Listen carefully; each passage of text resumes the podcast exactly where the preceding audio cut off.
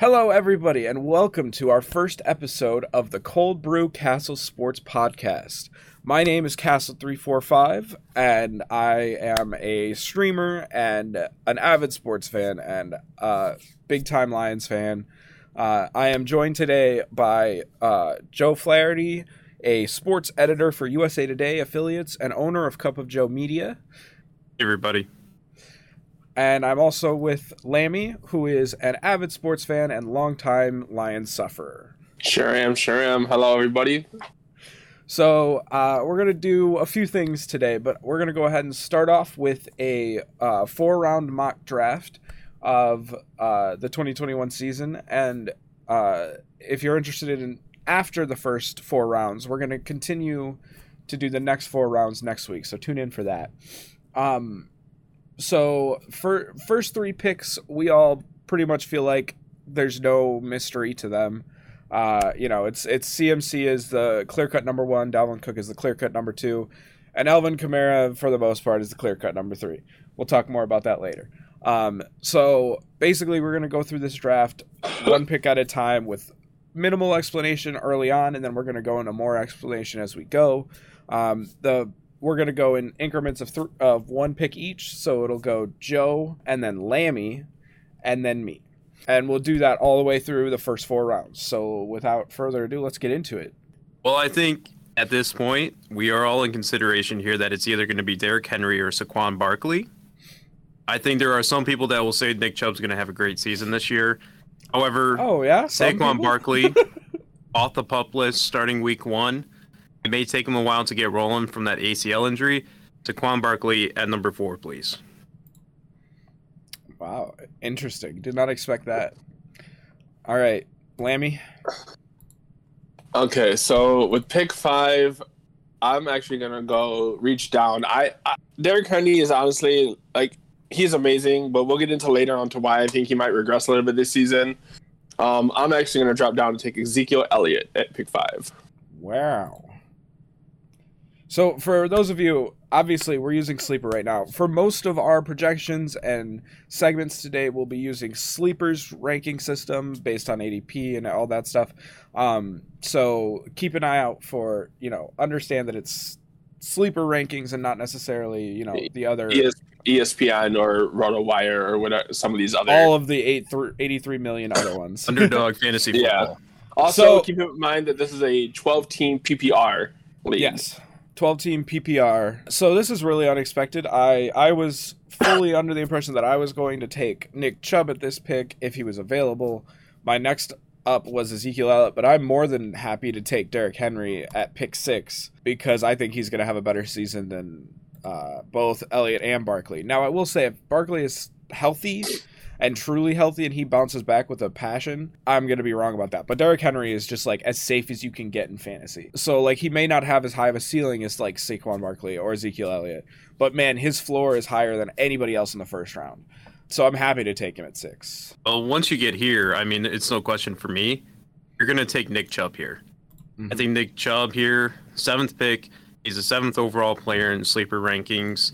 The only question about Nick Chubb is this year, can he finish as a top 10 running back with Kareem Hunt being so good out of the flex spot? Could Kareem Hunt push for running back two numbers this year? If he does, then Nick Chubb probably gets overdrafted here at number seven. However, based on what we saw last year, before and after he got injured, I think Nick Chubb is a safe pick here at seven. All right. I think right here is where you first start to consider taking a wide receiver over one of these other running backs. Uh, somebody like Davante Adams or Tyreek Hill, uh, especially Davante Adams now with Aaron Rodgers confirmed coming back for the 2021 season. I'm not a huge fan of Jonathan Taylor currently with what's going on with this quarterback. I just think Taylor's probably going to drop to the second round. I think my pick here is Davante Adams. So I like the Davante Adams pick. However, I think were I in your position, I would have gone with the best player at his position. And I know that like some people might make an argument for a couple other players, but I think Travis Kelce in this stage of the draft, as much as it like kind of pains me to take a tight end. I'm I'm not excited about Jonathan Taylor because of the Carson Wentz injury, because of the Quenton Nelson injury, and we just found out that Sam Ehlinger is taking first team reps at quarterback today. So it might be a rookie at, at the helm. I know Joe's excited about that potential because he likes Sam Ehlinger. I'm not excited about that for Jonathan Taylor. I think his stock is way down. I think I wouldn't even be surprised if he fell to the last pick or two in the first or even the second round. Um, so I'm going to lock in Travis Kelce here because when you think about what Kelce brings to the table um, at, for the tight end position, you're just gar- locking in that you're going to have one of the number two tight ends in the entire league. Um, and I think that's a strong pick at pick nine. And there's like four or five guys that I'm okay with falling to me in the second round. Yeah, I don't. I don't think there's there's a draft where people know what they're doing that Kelce makes it out of the first round. I don't think so. Yes, and uh, a starting quarterback for Indianapolis Colts being a bona fide tight end is not a good thing. So we can go ahead and keep dropping Jonathan Taylor because the next pick off the board for me is going to be, and this may be a shock to some, but Austin Ekeler is going to be my pick here. And the reason why is because he was on pace for more than 100 receptions last year, and he could reach that number again this year, and he's still going to rush for like 750 to 800 yards this year.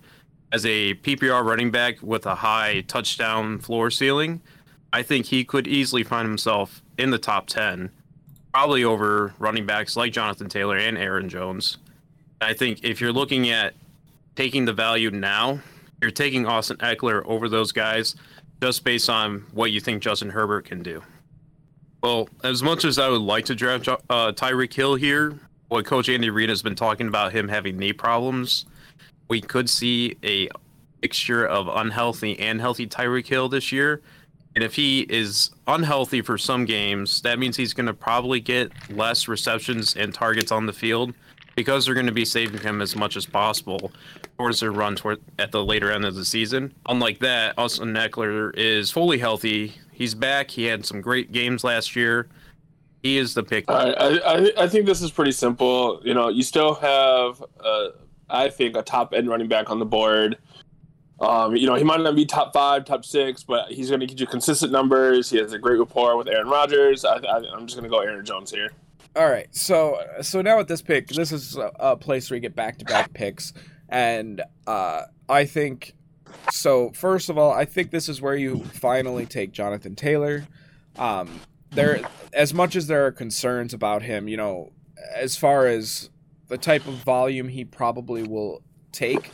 You, like there are con- some concerns with how much Nyheim Hines might take away from him in the passing game, but like when it comes down to it, uh, so at this pick, I think I think you go Jonathan Taylor. You take the risk on him. You could go several different ways here.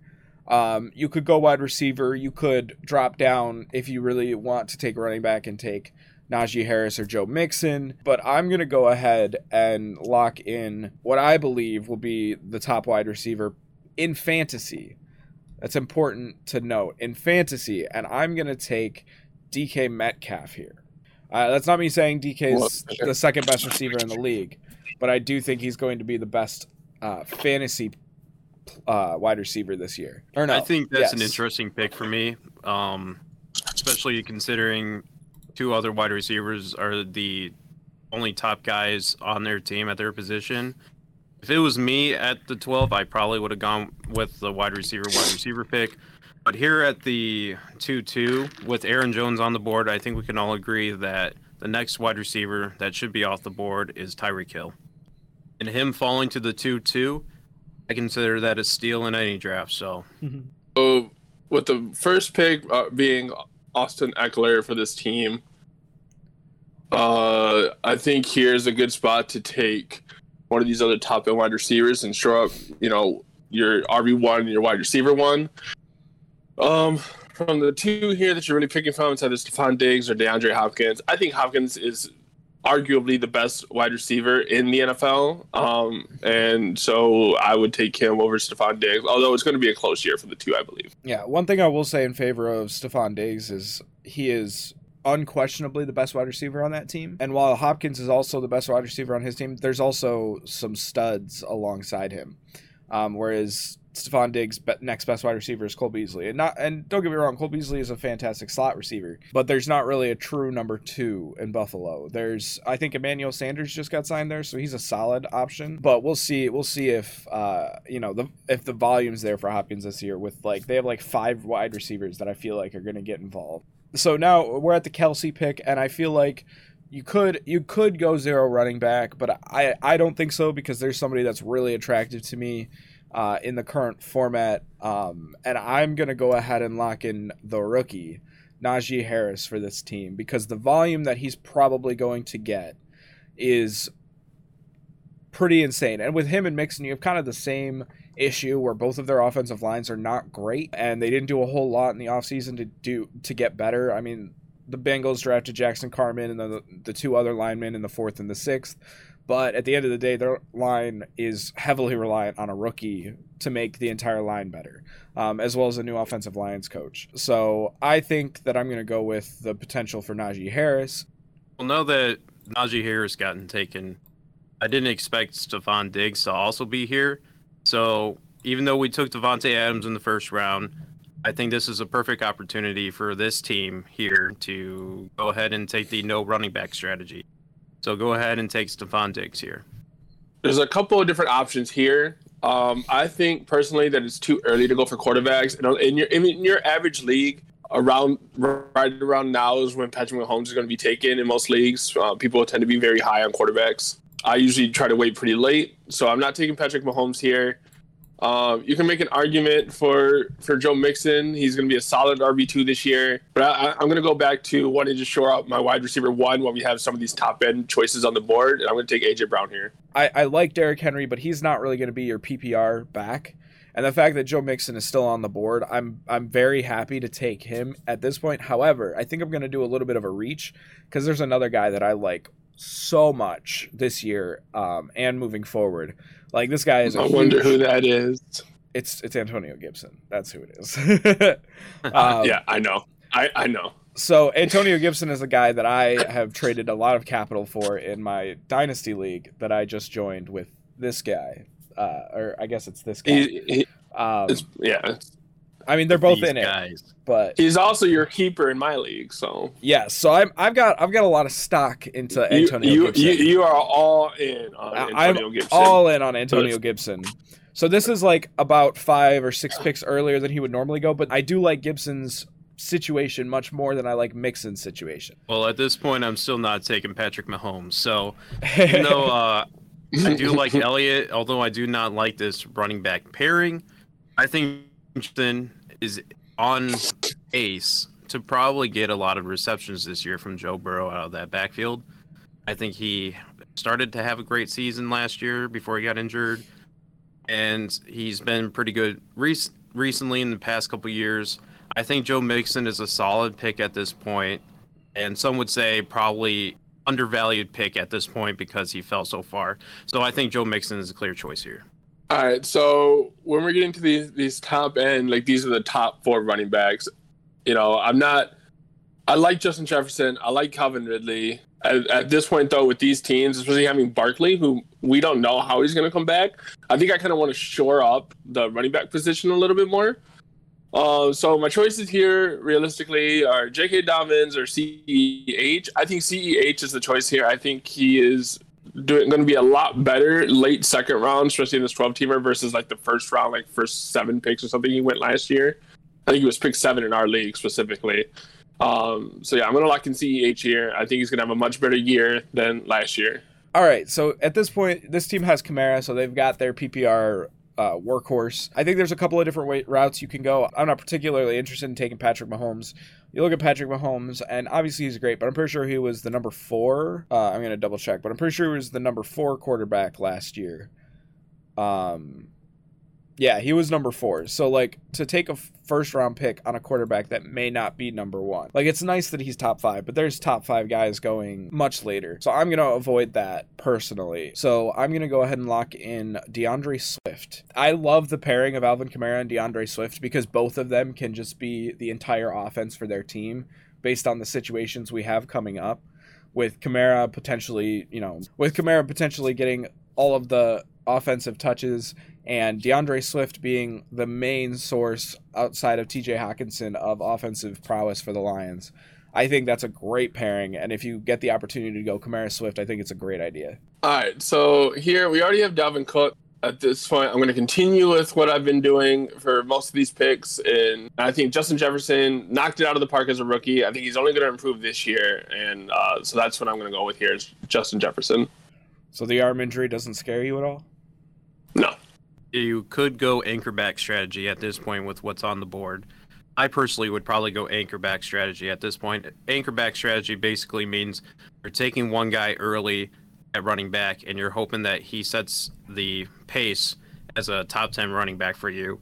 You don't have to worry about getting an RB2 to help boost him up throughout the season. So at this point, I'm probably going to take Calvin Ridley. I think Calvin Ridley, without the Julio Jones factor in Atlanta, sure, there's Kyle Pitts and Russell Gage may take some of that target share that would be available with Julio Jones leaving out of the way. However, with a receiver like Calvin Ridley, who already finished as the number seven, number eight PPR wide receiver last year, it's a perfect opportunity to take him here. And then we're going to take Patrick Mahomes at the 3 1. At this point, if you're going anchor back strategy, I think it's fair to take Patrick Mahomes here. He's not going to make it past the third round, probably in most leagues. That's just how it's going to be. Even though I personally won't take him here, I think in this format. Okay, so here we have a very solid RB one, a very solid wide receiver one, um, and I think here it, it's getting to the point where it'd be kind of insane to not pick one of these top three tight ends, right? Like, there it's it tight end is a position that's very top heavy, and once you get outside these top three, there's a hu- huge drop off between three and four, and then from four and five past that, there's even there's another big drop off. So I think here I'm going to go down. I'm actually going to take Waller over Kittle. I think Waller's going to have a better year. This is the exact situation why I went running back, running back here is because one of those top three tight ends was my hope. And I did not believe that both of these picks would end up taking a tight end, although Joe could have. Um, it, it, it could have been a thing where he went Ridley and then a tight end because that's kind of the similar situation as going wide receiver quarterback. You're, you're doing the anchor back strat. Um, but I, I didn't think it was likely, especially because Mahomes can be really enticing for a lot of people. I think Kittle's going to be better than Waller, but I totally understand the Waller pick from Lami. Nobody's Uh, arguing that Kittle isn't a stud, but at the end of the year, you're going to be eating your words when Waller has, uh, uh, has more points than him. Put it on the board. At this point, now that the top two tight ends are off the board, I think you're either sending it for a late round flyer at tight end, or you're hoping one of the top 10 tight ends falls to you in the round seven or eight range. So at this point, if you're picking here, you already got, I believe that Saquon Barkley and Clyde Edwards-Helaire on this pick. I believe that those two running backs will be good enough for you to win fantasy with that team right now. So if you're looking at wide receivers at this point, you're looking at Terry McLaurin and Keenan Allen. At this point, I believe Terry McLaurin is probably going to have more volume as a receiver. However, Keenan Allen's going to have a decent amount of volume, and he's a deep threat wide receiver. He's very good with possession rates. I think that he also has a better quarterback. Keenan Allen is the pick here. All right, so this, this is another point. We have we have two, like the previous team, we have two good art running backs already. You know, Ezekiel Elliott is a great RB one, followed by Joe Mixon, good pass catching back. Not that Elliott isn't, but um, I'm actually going to disagree with Joe here on his previous pick. Uh, I actually am taking McLaurin here, and I'm happy to take McLaurin over Allen if that was the choice. So he really likes Terry McLaurin. I understand that. However, I think there's a wide receiver that's better than both of these guys, and that's going to be my pick at this uh, spot. I also want to say real quick because I don't think I said anything when he took him. I love Clyde Edwards-Helaire this year, and I'll get more. I'll get into that more later. But I really, really like him where he's going right now. Um, so I'm going to take Allen Robinson here, and I think that Allen Robinson is going to end up uh, not necessarily like guaranteed, but I think Allen Robinson is going to have the best quarterback play he's ever had, whether it's Andy Dalton or Justin Fields. Um, both of them are better than Justin any Fields. quarterback that he's ever had, and I think he's like he was I think wide receiver eight last year, and I think he's just going to get better. Well, right now, I would say that that was a fantastic pickup. I think the team that is picking right here probably would have hoped that Allen Robinson would fall here. And especially with that possible, probably going to finish with the most touchdowns for any wide receiver in the league this year. Allen Robinson was a great pickup. I'm not a big fan of Miles Sanders, Josh Jacobs as running backs here. However, I would say that you could go J.K. Dobbins here, and I think this pick should be J.K. Dobbins. He's the best player on the board right now. All right, so I think right here, you know, we already had Davante Adams, we have Stefon Diggs. I think we're going to continue with the no running back strategy, um, and take Julio Jones and really just solidify us at the wide receiver position. I'm not a huge fan of the running backs going right now, so I'm not super like into. There, there are a couple that I like, but I feel pretty comfortable that I might get them on the wheel. So I'm gonna do something like that's not something I normally do, but I do think that this guy is worth the pick. Uh, so I'm gonna lock in Josh Allen. I think if you're in this position and you've already taken the best tight end in the league, uh, a good RB one, you you you ha- you have the luxury of taking the best quarterback in the league this year. Yes, Very we have the dog cam up for this very, very, very, very hot pupper. take, hot pick here. now, if I was uh, the team that currently has Davante Adams, Stefon Diggs, and Julio Jones, I would probably be hoping that Josh Allen would have made it around the turn. I think that would have been a great setup for that team. Mhm. However, now that Josh Allen's off the board, I think the best running back that's left available for this team to pick here, and I do think they should go running back, and I think that would be David Montgomery. I'm not a huge fan of Josh Jacobs or Miles Sanders. Uh, I think Evans is going to have an okay year, but I think I want to take a second running back here for this team, and I'm going to go down to Chris Carson. I think Chris Carson's being kind of undervalued, uh, considering what he did last season and what Russell Wilson brings to the table. Yeah, I like Chris Carson a lot too. He he my my my running backs at that point were Montgomery, Carson, and then the other two. Yeah. But I think with this team, the fact that you're going Jonathan Taylor, you're already risking it a bit at the running back position, so you might as well go full risk. Um, to in the hope to a solidify your picks, but also b capitalize on the value that's in front of you. Like Josh Jacobs and Miles Sanders are still starting running backs in the NFL today and that's worth taking picks in the third and fourth round over. So I'm going to lock in both Josh Jacobs and Miles Sanders as these two picks for this team. All right, so now we have our top two running backs. We have our, our, our wide receiver one. You, you could go Kyler Murray here. I'm always going to wait on quarterbacks no matter, you know, what the, like, uh, unless Kyler Murray drops like the sixth. I'm never picking up Kyler Murray or like a Patrick Mahomes. I'm much more comfortable waiting to like the seventh and getting like a Russell Wilson or in like in the eighth or ninth, you can get Aaron Rodgers this year. Like there, there are plenty of quarterbacks where you, you, you can afford to wait on a quarterback. Um, that being said, I'm not a fan, a huge fan of Mike Evans here. I think I'm actually going to take Kyle Pitts. I think of all the rookies, aside from maybe Ja'Marr Chase, uh, I think he has the highest potential for like fantasy impact in his rookie year this year. I think he has the most potential to be like this year's Justin Jefferson. Although because of Justin Jefferson last year, he's going to get a much higher pick than he probably would have normally. Yeah. Yeah, and I'm assuming you mean rookie pass catchers. Yes, Um, yes, yes, okay. yes, yes. At this point, I'm going to say that you could probably take Mike Evans here with this pick. You have Austin Ekeler, you have DeAndre Hopkins, you have David Montgomery. It's time to get your second wide receiver. And I think for this team, you're not really worried about wide receiver right at this exact moment because, like, yes, you don't have a number one, but wide receiver is one of the more replaceable positions in fantasy. So I think you just lock down your running your running back one and two, and I think you take Travis Etienne. Um, I think he's going to be that running back one within the first seven weeks of the season, so you, it might be a bit of an investment pick. This is a this is a point where you might be able to get away with taking, you know, one of the top end quarterbacks and then next round getting one of your um running backs. Uh, but I don't really like where the, the running backs that are in the next section. I think I'm going to take a reach here with the injury to Cam Akers. I think Darrell Henderson has a chance of being a, a solid high end RB two. Um, and with the no running back strat, you're not really going to get like a, a solid RB one. Um, and so with the injury and the volume that I think Henderson's going to get, I think he's a solid pick here in the no running back strat. AJ Brown is a good wide receiver, mid round, mid wide receiver one. However, his floor could be a high end wide receiver too. So you kind of have to shoot for high floor. And Chris Godwin, before this past year, He finished as the number two wide receiver in PPR fantasy. He had a great year. If he would have played all the games, he was projected to finish as a top 10 wide receiver again this year.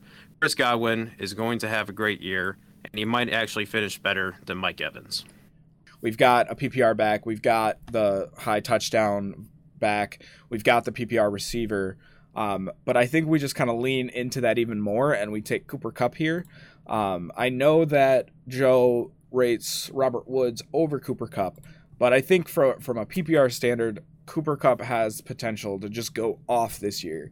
You know, he doesn't. He's got Matthew Stafford throwing him to him, to him now, and obviously we're all Lions fans, so we really like Matt Stafford. But like the the in, the improvement in quarterback in that team is in, insane. Um, I think this is another chance to get one of these the the last of the top end tight ends here. So I think I'm actually going to take Mark Andrews here because uh, after Mark Andrews, it, it, starts to slightly fall off. Um, other than Hockenson, it, you just start to like really run out of pro- options that produce um, yeah. consistently.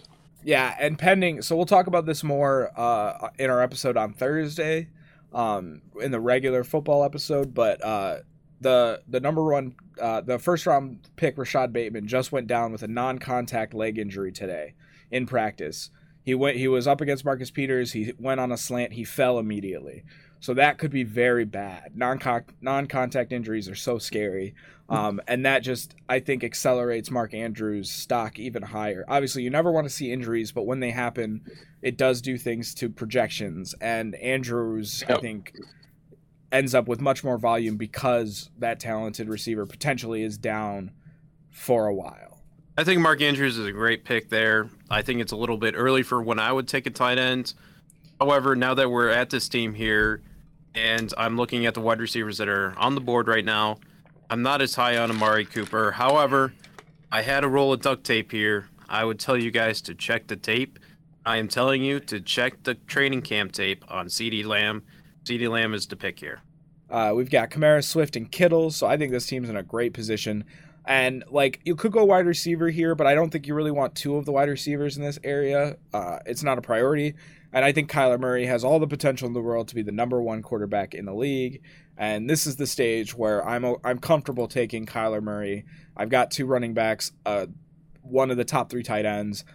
Okay, uh, right here we're getting to the point where it's almost impossible to not draft Lamar Jackson. You know, he's possibly the best running quarterback we've ever seen play the game. Um, you know, arguably better than Michael Vick was. Um, but it's still too early, I think, for me to comfortably take a quarterback when there's these other good like skill position players, especially on a team that doesn't have a wide receiver two or an RB two. Um, that said, I really like uh, Robert Woods here. I also agree with Lami there. The problem for me with Cooper Kupp over Robert Woods at this point is that Cooper Kupp is very touchdown dependent as a receiver. I think Robert Woods is going to have more volume, and with the addition of Matthew Stafford, he could potentially be right behind Cooper Kupp as far as the touchdown potential for this season. Now that you're looking at the turn here with the final pick, we'll talk about round five another time. But now that you're sitting here, and we're going to look at the running back list real quick, see who's available at this point. And if you're looking at the board, you know, Kareem Hunt is still sitting there. I think he's a great flex play. However, if you're looking at the anchor back strategy, I think you have to go wide receiver here again. And for the wide receivers that are on the board, I'm not a very high on a lot of them. However, DJ Moore is the wide receiver one. He's got an upgrade at quarterback. He's going to have Christian McCaffrey back. At this point, you're setting up a nice stack on your team with Christian McCaffrey and DJ Moore. If you wanted to later in the draft, you might possibly pick up Sam Darnold and complete that trio package for you. All right, that's our that's our first four rounds. We're gonna do the next four rounds or five rounds. I think we're gonna do, um, and there's gonna be a little bit less explaining because you know the the bottom like the mid rounds are. Uh, as important as they are, there's not as much to say about the mid round picks as there there is in the top four. But we'll do that next week. Um, now we're gonna move on to our next segment for the day. That might be a hot take itself. we're gonna uh, do our top five players to draft at their ADP in a 12 team PPR. So this is not necessarily the like league winners or anything like that, but this is the top 5 players that we think you should be looking to get at their current ADP. Um, and we'll give you a, we'll give you a little bit of a breakdown of why we feel that way, but we're gonna go one at a time. Joe, who's your first guy? I think it's someone that we've talked about a lot personally off the show, off the podcast. It's obviously a guy that a lot of other fantasy experts are talking about. However, even with all the retread information, for the first time viewers and listeners, my first running back that I'm drafting every single time at his ADP is David Montgomery. And now I got some very great stats that will help explain why I think David Montgomery is a perfect player to draft at his ADP. First of all, he's being drafted as the running back 20 in sleeper rankings at around an ADP of 39.7, which puts him around the mid third, early fourth round. And to me, that is so early compared to the to the running backs that are currently ahead of him in those rankings. Chris Carson, Miles Sanders, and Josh Jacobs are all in front of David Montgomery, and only th- only all three of them combined for three 100-yard rushing games last year. Miles Sanders had one game, Josh Jacobs had two. David Montgomery, in the span of six games at the end of the season, finished with almost four rushing 100-yard rushing games. Now, if you're talking about the entire season, he didn't do that throughout the 16 games that they played last year. It was only that six week stretch. And I think that's why he's falling a little bit in the ADP this year.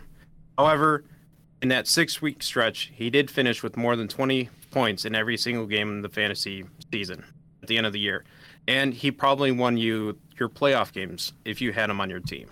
Um, the first one that I want to talk about, these aren't in any particular order. I want to say, you know, these aren't necessarily like, oh, this is the first guy you want to make sure you get. Like, these are just overall players that we think are going to be valuable at their ADP. Um, I want to talk about Mike Davis. Mike Davis finished last year. I think it was RB. What was it? RB like twelve in PPR. Uh, with McCaffrey not there, and he didn't play the full season because there were a couple games that McCaffrey was there, but like played injured or actually had the injury in week two and he still finished as the, the, the top 12 and right now he's going as running back 27 like that he's being drafted super late for a, a, guy who's proven that he can he can run well and finish as a top 15 back. And he is also one of the few people i don't know if the, does atlanta even have another running back in contention now? I think he's the clear number one on that team. First is clyde edwards helaire and i uh, this is the highest person that I'm going to talk about uh, as far as ADP goes, but he's being drafted at uh, around the 26th pick. Um, and the reason why I think this guy is a very strong pick for where he's going is his floor is very high. You look at last year, he did not score less than 12.77 points all year. Now, aside from that, uh, the offensive line has made drastic improvements this year. Um, so while that is the like most pass heavy team, and he doesn't have the goal line abilities as other backs do, um, I think we're going to see a huge step forward from CEH. I think he's going to outperform that ADP. And I think it would not be unrealistic to say that he's going to be a top 10 running back this year. So getting him there, I think, is very, very good. The next guy I'm looking at is Trey Sermon, rookie out of Ohio State originally played at Oklahoma University before transferring. He didn't have that great of an opening season during his last year at Ohio State, but when it came time for the playoffs, him and Justin Fields were balling out. Every game in the playoffs, they were amazing. And I think that's why you saw San Francisco 49ers take him, even though they have Raheem Mostert. Now, when you're looking at Trey Sermon, he's 6'1, 250 pounds, 215 pounds, it's all the measurable numbers that you want to see for a starting running back. He's a little bit slower, slower, so he's more of a Ezekiel Elliott than a Derrick Henry. However, reports out of training camp say that Trey Sermon's the 1B to Mostert's 1A. And he's been getting most of the starting reps with the first team while he's been there. And Mostert last year only averaged 13 carries and two receptions in eight starts. And he's been very injury prone while he's been there. San Francisco already is a running back by committee, and Shanahan likes to play the hot hand. We saw that with Mostert in the playoffs a couple years ago when he ran for 338 yards in like three games. That's insane. I can't believe that he even did that at his age. However, mm-hmm. Mostert has yet to f- fully practice in camp either.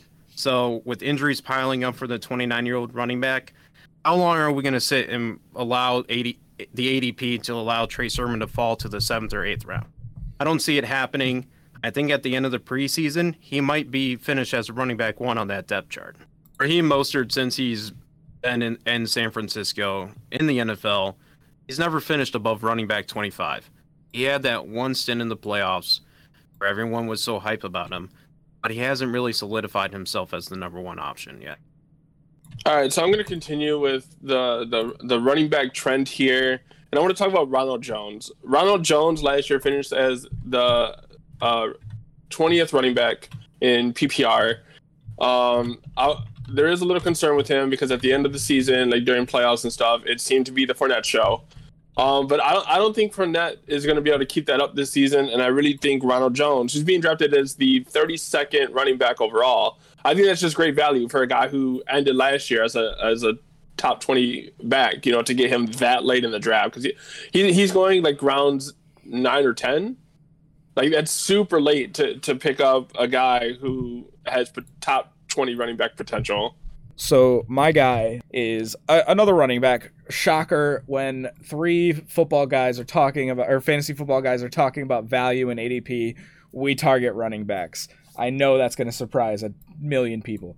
Um, but uh, my guy is Myles Gaskin. Um, I think that he is being criminally underrated right now. He's currently being drafted around the around ADP 55.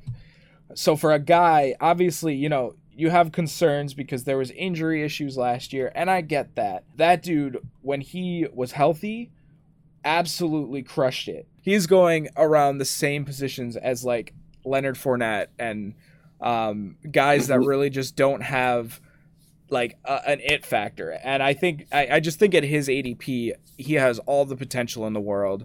Um, it's he doesn't need to carry your team, but like if he can get you 12 to 18 points in PPR leagues, then I think he's really, really good. His value does take a huge dip in standard. I think Myles Gaskins is a great pick for his ADP. However, I just don't think his ceiling is as high as some of the other running backs he's getting uh, picked around.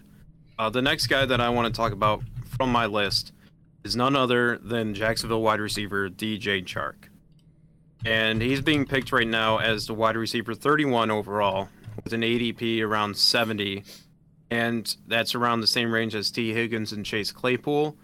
And I don't hear DJ Chark being hyped up enough like those other guys are this year. And I think he mm-hmm. could easily finish better than both of those wide receivers as a bona fide wide receiver one with the Jacksonville Jaguars. Yes, he's been in the league for a couple years.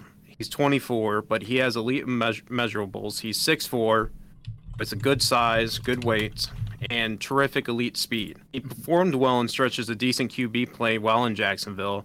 However, DJ Chark has never really had a bona fide quarterback as a starter. I mean, he's played with Gardner Minshew and Blake Bortles. I think we can both agree that both of those quarterbacks are not as good as Trevor Lawrence, even as a rookie coming into Jacksonville. Yeah. And I, mean, I think Trevor Lawrence could put up elite QB production in year one and mm-hmm. last year, DJ Chark had 13 games, 53 receptions, 706 yards, five tuts. But if he was playing all 16 games last year, he was on pace for around 70 plus receptions, 1,000 yards, probably around nine touchdowns. Do I'm gonna I'm gonna request that I we go out of order because I want to talk about a Jags player, um, real quick. Is that cool, Lami? Yeah, that's fine. So I actually want to talk about a different wide receiver on the team and that receiver is Marvin Jones, whose current ADP is 161. This dude just got done with a year where he was a top 20 wide receiver. He was 18th ranked of all the wide receivers, and he's not even being drafted in some leagues. 10 team leagues, he's not even on the radar. So the the fact that you can just get him in the late round, like literally the final round as like a flyer, is insane to me. And and Marvin Jones is not a top receiver in this league.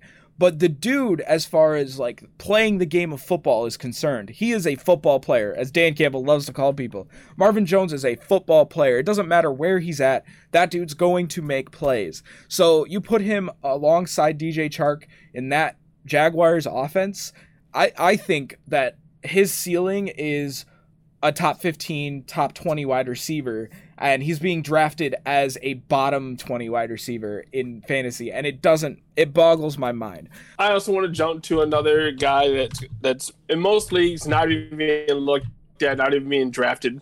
Um, and that's that's Randall Cobb. So Randall Cobb doesn't really have a history of being like, oh, this high end receiver, but he has posted significant. I mean, he was playing with Aaron Rodgers, mind you, uh, which he is again now. Um, he has posted decent numbers, like solid or wide receiver, low end wide receiver two numbers, and that was when he had Aaron Jones had, or um, sorry, Aaron Rodgers had both Jordy Nelson and Davante Adams on the team. You know, and now Jordy Nelson's gone. There's not really a lot of other tools there for Aaron, Aaron to use. Like he has Aaron Rodgers to run the ball, Aaron Jones. Aaron Jones. The. There's too many Aarons. There's too many Aarons. I didn't have a third Aaron on the team too. Technically. Maybe um, AJ stands for Aaron James. Robert Tonyan has been oh. getting a little more into the action, especially last year, but I think that was less to do with Joe? his skill as a player and more to do with just the lack of viable targets for Rodgers to hit because they're not really a, a team that's known for you know tight end production, especially in fantasy. And so I think with Randall Cobb coming in, he's going to get a lot of those like secondary looks when Davante Adams is double covered or uh, there's not anybody else to go to. The next player that I want to briefly talk about is Trey Lance. And I think a lot of you will probably, you know, as we do continue the show, are going to find out that I'm a Trey Lance supporter. I'm a super fan of the kid. You know, coming out of mm-hmm. North Dakota State, just one year of full college production at the Division One FCS level. However, he was amazing. He was a highlight reel. You know, every game that he played, he had like 300 passing yards, four touchdowns, and 200 rushing yards. Now he was performing that at a lower level of college football, but you know those things don't really you know translate to him being bad in the NFL he still has the intangibles of being an elite level quarterback. And the fact that he's going at 133.4 overall in the ADP means that you're getting him as a late round flyer quarterback. And I know that he's a rookie and that Gucci Garop is still in San Francisco. Gucci but when you're talking about the elite measurables of Trey Lance, the dual threat aspect, and the great camp reports, again, let's check the tape. He's he's got all the tools necessary for him to start week one. And in the history in the past six years, there's only been a couple quarterbacks who were taken in the top five that didn't start week one.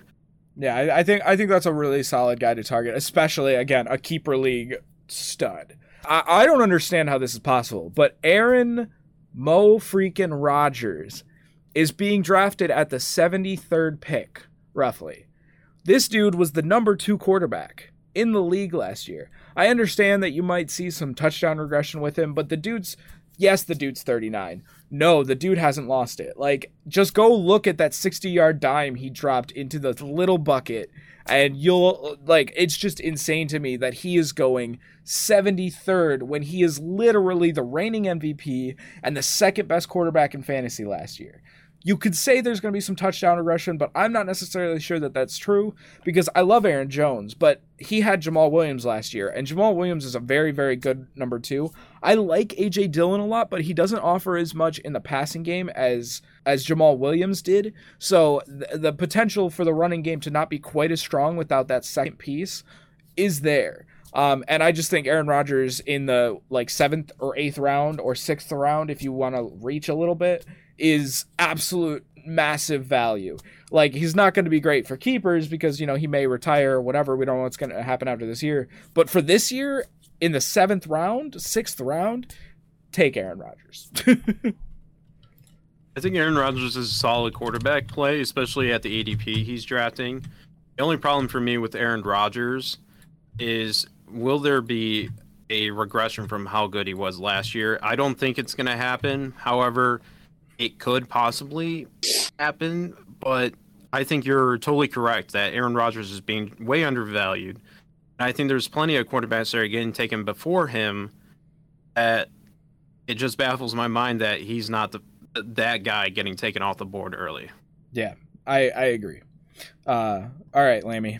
Fourth yeah, player. so so so so sticking with the the quarterback trend that's been going on, a quarterback that I want to look at that people are really undervaluing is is Tannehill. Yes. You know, oh Tannehill, he finished as what was it? Is it number twelve? Number eight. Or was it the I'm top pretty 10? sure. I'm pretty sure he's been Okay, number eight yeah. the last two years.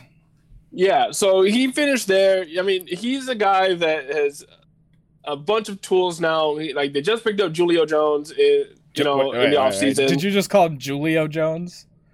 Oh my God, chill out. Anyway. that's that's staying in there. Okay, that's fine. Anyway, uh, you know, he he's being drafted as the, the 14th QB right now.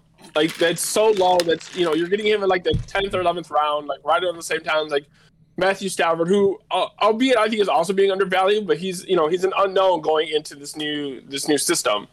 Uh, where you know Tannehill has proven that he can still throw the ball and get fantasy production. You know, Mhm. and I, I, just think he's being criminally undervalued at QB 14. Yeah, I think I, I'm so glad you brought him up because I didn't want to include two quarterbacks on my list.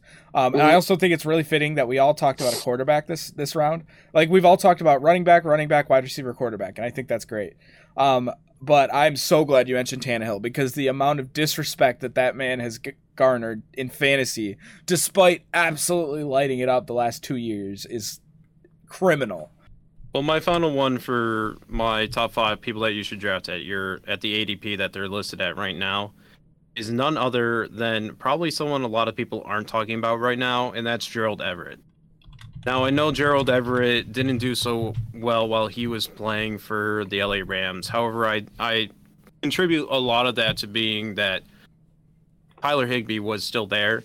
And for an offense that runs two tight ends, you're not going to see that high of uh, production for your tight end two on your team. It, it's not a thing that happens in fantasy football. It's not a thing that happens in real football. Now, uh, given the fact that he still had a great year last year, he finished with 41 receptions on 62 targets, by the way. He was very efficient when catching the ball last year. And if he gets a higher workload, you can expect that efficiency to still stay around that that number, that range. And he finished with 417 yards last year. Now, with DK and Tyler Lockett both being the number one and number two options for Russ, if Pete Carroll lets Russ cook this year and be the chef we know he can be, all right, Michelin star, mm-hmm. Russell Wilson. if he plays at that level, I think you can expect Gerald Everett to thrive and be probably a high upside, low tight end one. He's low risk. You're taking him as a late round flyer. You know, this is a guy that you know you're you're thinking about. If he doesn't do well, I'm just going to stream tight end this year. Um, if you're going to skip on getting any of the top guys in your fantasy draft, you can spend a late round flyer on Gerald Everett, and you could end up with a low tight end fantasy fantasy tight end one on your team. That's terrific value. He's only 27 years old. He's playing with his former passing game coordinator from the Rams, who is now the offensive coordinator for the Seahawks. I think it's a match made in heaven. my last uh, player to draft at their ADP, um, and I I think this I'm I'm almost beside myself with how uh, low he's being drafted alongside Marvin Jones as well. But Robbie Anderson, like, just got done with a year where he was 19th, the 19th ranked wide receiver in PPR. So he had a top 20 campaign with, I think we can all agree, subpar quarterback play. We're in a world now where, like, Robbie Anderson has all the tools as long as he stays healthy. But he was pretty healthy last year. I think he, I don't think he missed a single game from injury and the dude didn't score less than 13 no less than 11.42 points which is week one and then he scored 11.55 in week two and then he didn't score less than 12 for the rest of the year so like when you're talking about a high floor consistent uh, wide receiver with some good upside robbie anderson has all of that and he's being drafted at the 84th pick right now which i think is ridiculous you can get a guy in the eighth round that has a floor of 12 points, like sign me up all day long. Other wide receiver, it's it's actually DeVante Par- Parker. Um, last year when he had, you know, it was between Fitzmagic and um, Tua, and you know, was the quarterback play was a little inconsistent. Tua was still coming to his own, learning a new system, but they still ended up. Well, their record was they made the playoffs, um, and you know, Parker was doing really well, and Parker in a lot of leagues isn't being drafted, or or he's like wide receiver 55. Um, and being able to take somebody like him, who's got maybe not the highest floor, but really huge upside, if Tua starts to come into his own and show us, you know, why he was taken, you know, so early in the draft. Um, you know, th- like people forget that, like, yeah, people talk about like tanking for Joe Burrow or whatever, but there was tanking for Tua before that, right? So there's still a high chance of Tua really coming to his own and just performing better overall. And I think that only helps DeVante Parker. Being able to get DeVante Parker like last pick of the draft or, you know, like round 14 or something before you pick your defense and kicker, uh, uh, it's just it's super high value. So now we're going to get to the last segment of the day. If you're still here, we appreciate you for watching um, and we're excited about it. Um, but we're going to give you our three hottest takes of the 2021 fantasy season preseason whatever but very the, the, spicy takes here very spicy takes i thought i had spicy takes and then i saw the other ones i'm like oh crap so we're gonna start with joe like we've been doing all uh, show long if you were gonna take my hot takes and rank them on the scoville level they would both all be on the hot one show so i think that if you're uh, talking about you know, the guy that could be the top in a top five PPR finish, I'm gonna go back to my to my guy here, and that's gonna be David Montgomery. And uh, the reason why I'm gonna include him here is because he finished as a top five running back those last six weeks of last season. He finished with 820 total scrimmage yards in a six week span. That's that's unheard of. He finished as a top five PPR back in those weeks. And yeah, sure, you could contribute that to the volume that he received because Tarik Cohen got injured. However, I don't think Tarik Cohen's going to be a factor this year. He's being drafted around two, the 203 ADP. He's no longer a, a valuable, valuable handcuff. He's no longer a flex option either. He's coming off an ACL tear, and we've seen running backs come off of ACL tears who are like the number two or three guys on the roster they completely disappear from their role in the team that they had previously. It's going to happen to Marlon Mack over in Indianapolis. It's probably going to happen to Tarik Cohen. Now, his first several games of the season, David Montgomery was playing with Mitchell Trubisky, who ended up getting benched, and then they had even worse, worse quarterback play. You can only expect that to get better with Justin Fields or Andy Dalton at, quarter, at quarterback this year. And the Bears are going to put it together earlier than they did last year. They kind of put it together late on the offensive side of the ball. The offensive line got better in the draft last year and in the past two years. I think that offense is going to be very productive, and David Montgomery could see all of that volume again. As spicy as yours was for running back uh, hot take, mine might be even spicier. I'm talking. I'm going to talk about Derrick Henry here, and I think that Derrick Henry is actually going to finish as a mid-end RB2 this year. I think he's going to have massive regression. Um, if you look at there's he there's been seven people before him. He's the eighth person to join the the 2,000 yards rushing in one season. Um, these are people with names like you know it's Barry Sanders, Adrian Peterson, you know OJ, Chris Johnson. Like if you look at every single one of these people, they the the year after they had their 2,000 yard series, they averaged their worst yards per carry in their career. Um, five out of seven of them missed games due to injury. Um, there was massive regression in terms of yards. You know, Barry Sanders dropped 38%, Eric Dickerson was 71%, um, OJ was 78%, you know, and they most of them dropped from like the most of them here were number one their year, and they dropped to like the 11th, 12th, some went to the 19th. Jamal Lewis went to the 58th spot. You know, so I think with the amount of workload that he got last year and the amount of toll on his body, also considering he's you know he's getting older now. You know he's I think he's 28. So with, with the amount of workload that they put on his body, and they're expecting to do roughly the same this year, I think there's a high chance that not only does he get like just less touchdown, but just less yards in general. Now, I mean, and don't get me wrong, you know, you can say that oh he's a different player, but I guarantee you go back to the years after the 2,000 yard season for like Barry Sanders, Barry Sanders or OJ, and you're, you're thinking the same thing. No, this guy's special. This guy's different, and yet they've all regressed uh, immensely in their in their year. I think Robbie Anderson finishes as a top ten wide receiver this year. I think the new offense, I think McCaffrey is actually a benefit to him because the teams have to focus a lot on McCaffrey. So this speedster is going to be able to slip out and get a lot more like long touchdowns because they're worried about the short pass to McCaffrey that he turns into a 70 yard gain. So I think I think that's my first hot take, and that's Robbie Anderson finishes as a top 10 wide receiver, which I initially had top 15, but that wasn't hot enough. That wasn't spicy enough for me. that's and that's almost not spicy at all. That's like the mild sauce at Taco Bell. Going off of that, I'll go ahead and go with my wide receiver choice for a hot take. Um, very similar position as uh, Robbie Anderson here in uh, his uh, uh, Castle's uh, choice for using Robbie Anderson as a top 10 fantasy PPR wide receiver this year. I'd like to talk about real quick what makes a top 10 wide receiver. If we look at last year, the number 10 wide receiver in PPR last year was Adam Thielen. Adam Thielen finished number 10 with 70 plus receptions, 900 plus yards, and 14 touchdowns. Now, obviously, he's very touchdown heavy, which is why he's falling in ADP this year because people think a lot of that's going to go to Justin Jefferson this year.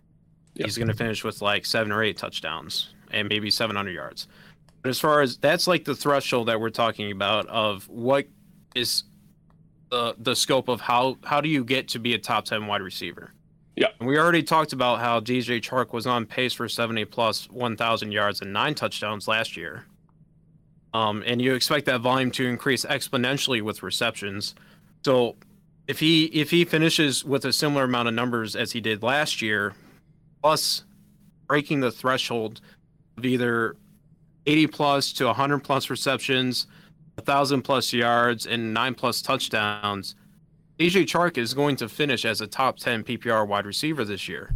And he's being drafted as the 31st overall wide receiver. That is tremendous value and I think it's the hottest take in the world right now to consider him a top 10 PPR wide receiver. My next hot take uh, is going to be Ter- Terry McLaurin. I think he's going to be a top five PPR back or PPR wide receiver. Um, if you look at you know all the he, he there's, there's kind of an interesting stat for you to listen to. So he has caught he he managed I think he was averaging like 13 or 14 fantasy points a game, and he's caught a pass from six QBs in his two seasons. And now that he is getting, I think his, his volume is only going to increase. And they now have a much better, uh, a much better quarterback in, you know, Fitzmagic. And I think that his ceiling just goes through the roof, having a consistent quarterback who can throw the deep ball and still. So my second hot take which one do I want to do first? Let's do let's do the the less spicy one first. So my I mean this is a this is a really hot take though. But I'm going to say that the rookie from the Jets, Michael Carter, finishes as a top 15 running back this season. I I don't know exactly what his ADP was uh, or is right now, but I know it's way lower than that. I think he's like around 9 or 8 um guy right now. But I think he is going to get enough volume in that offense to finish as a top 15 running back for the 2021 NFL season. Uh, all reports from camp are that he's lighting it up. He doesn't have much competition. I, I, mean, Tevin Coleman's there, but that guy can't stay healthy, and I don't think he's going to be the. He might be the the pass catching back, um, but I, I I don't know. I, I just I gave up on Tevin Coleman a couple years ago because he just kept getting hurt. He's a nice piece to have, but I think he's just going to put up running back two numbers, if that. Uh, and I mean like running back two numbers in the in a lineup, not necessarily stay or uh, fantasy running back two numbers. I think Michael Carter is going to excel in that offense, and I think it'll be more, uh, one of the more interesting uh, stories throughout the year because he's not a guy that people were high on his athleticism coming out of college.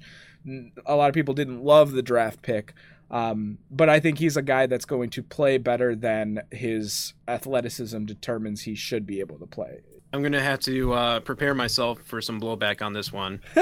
but uh, given what we've seen out of camp so far in the Tampa, Tampa Bay Buccaneers facilities, Giovani Bernard has been picking up a lot more first team reps than we anticipated him getting out of camp. I think it is very possible that he could end up as the top running back in Tampa Bay and he could end up the best fantasy running back for Tampa Bay this year. Last year, he finished with 47 receptions out of 59 targets with three touchdowns, not including his decent numbers as a running back when he was filling in for Joe Mixon.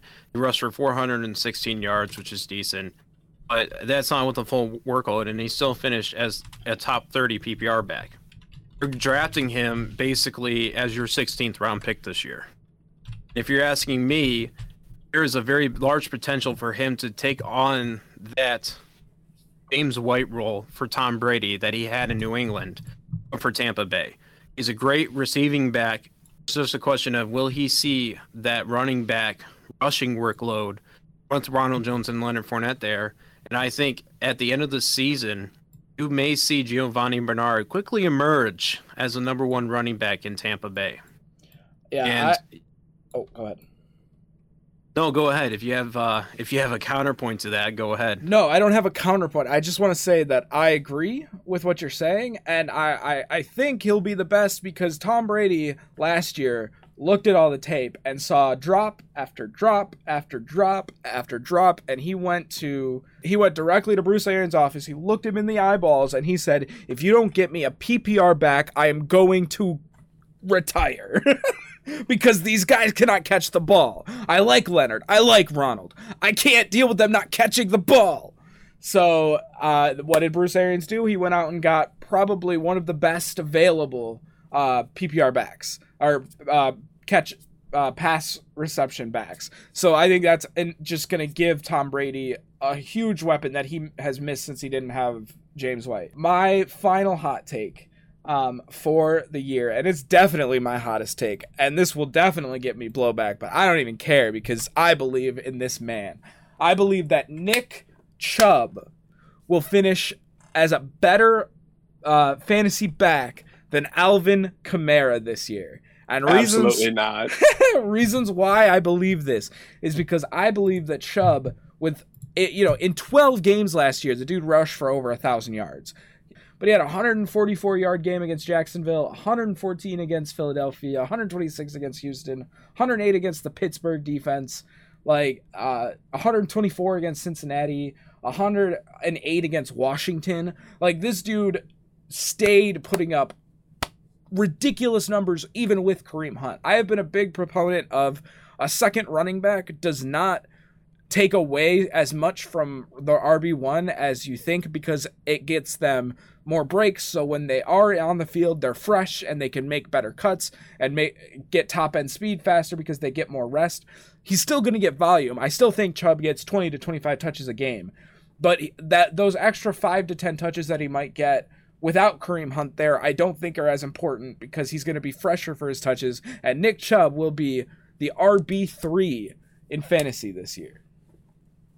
Now you go, you got, you go with your crazy final. Well, if you guys want to say anything about that, go for it. Well, and, then, and then Lami, you can go with your ridiculous the, the, take. the, the spiciest This- take uh, uh, of all of these. this was if this was the Hot One show, that'd definitely be the last dab because No, that is no. about as Carolina Reaper as you could get with a hot take. I, I promise you, this one's worse.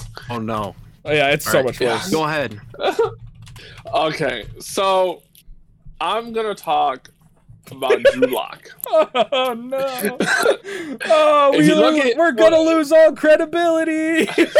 So, Drew Lock, his rookie year, right? He only played five games due to injury. Uh, he did. He had 64% completion rating, 1,020 yards, 7 TDs, two interceptions.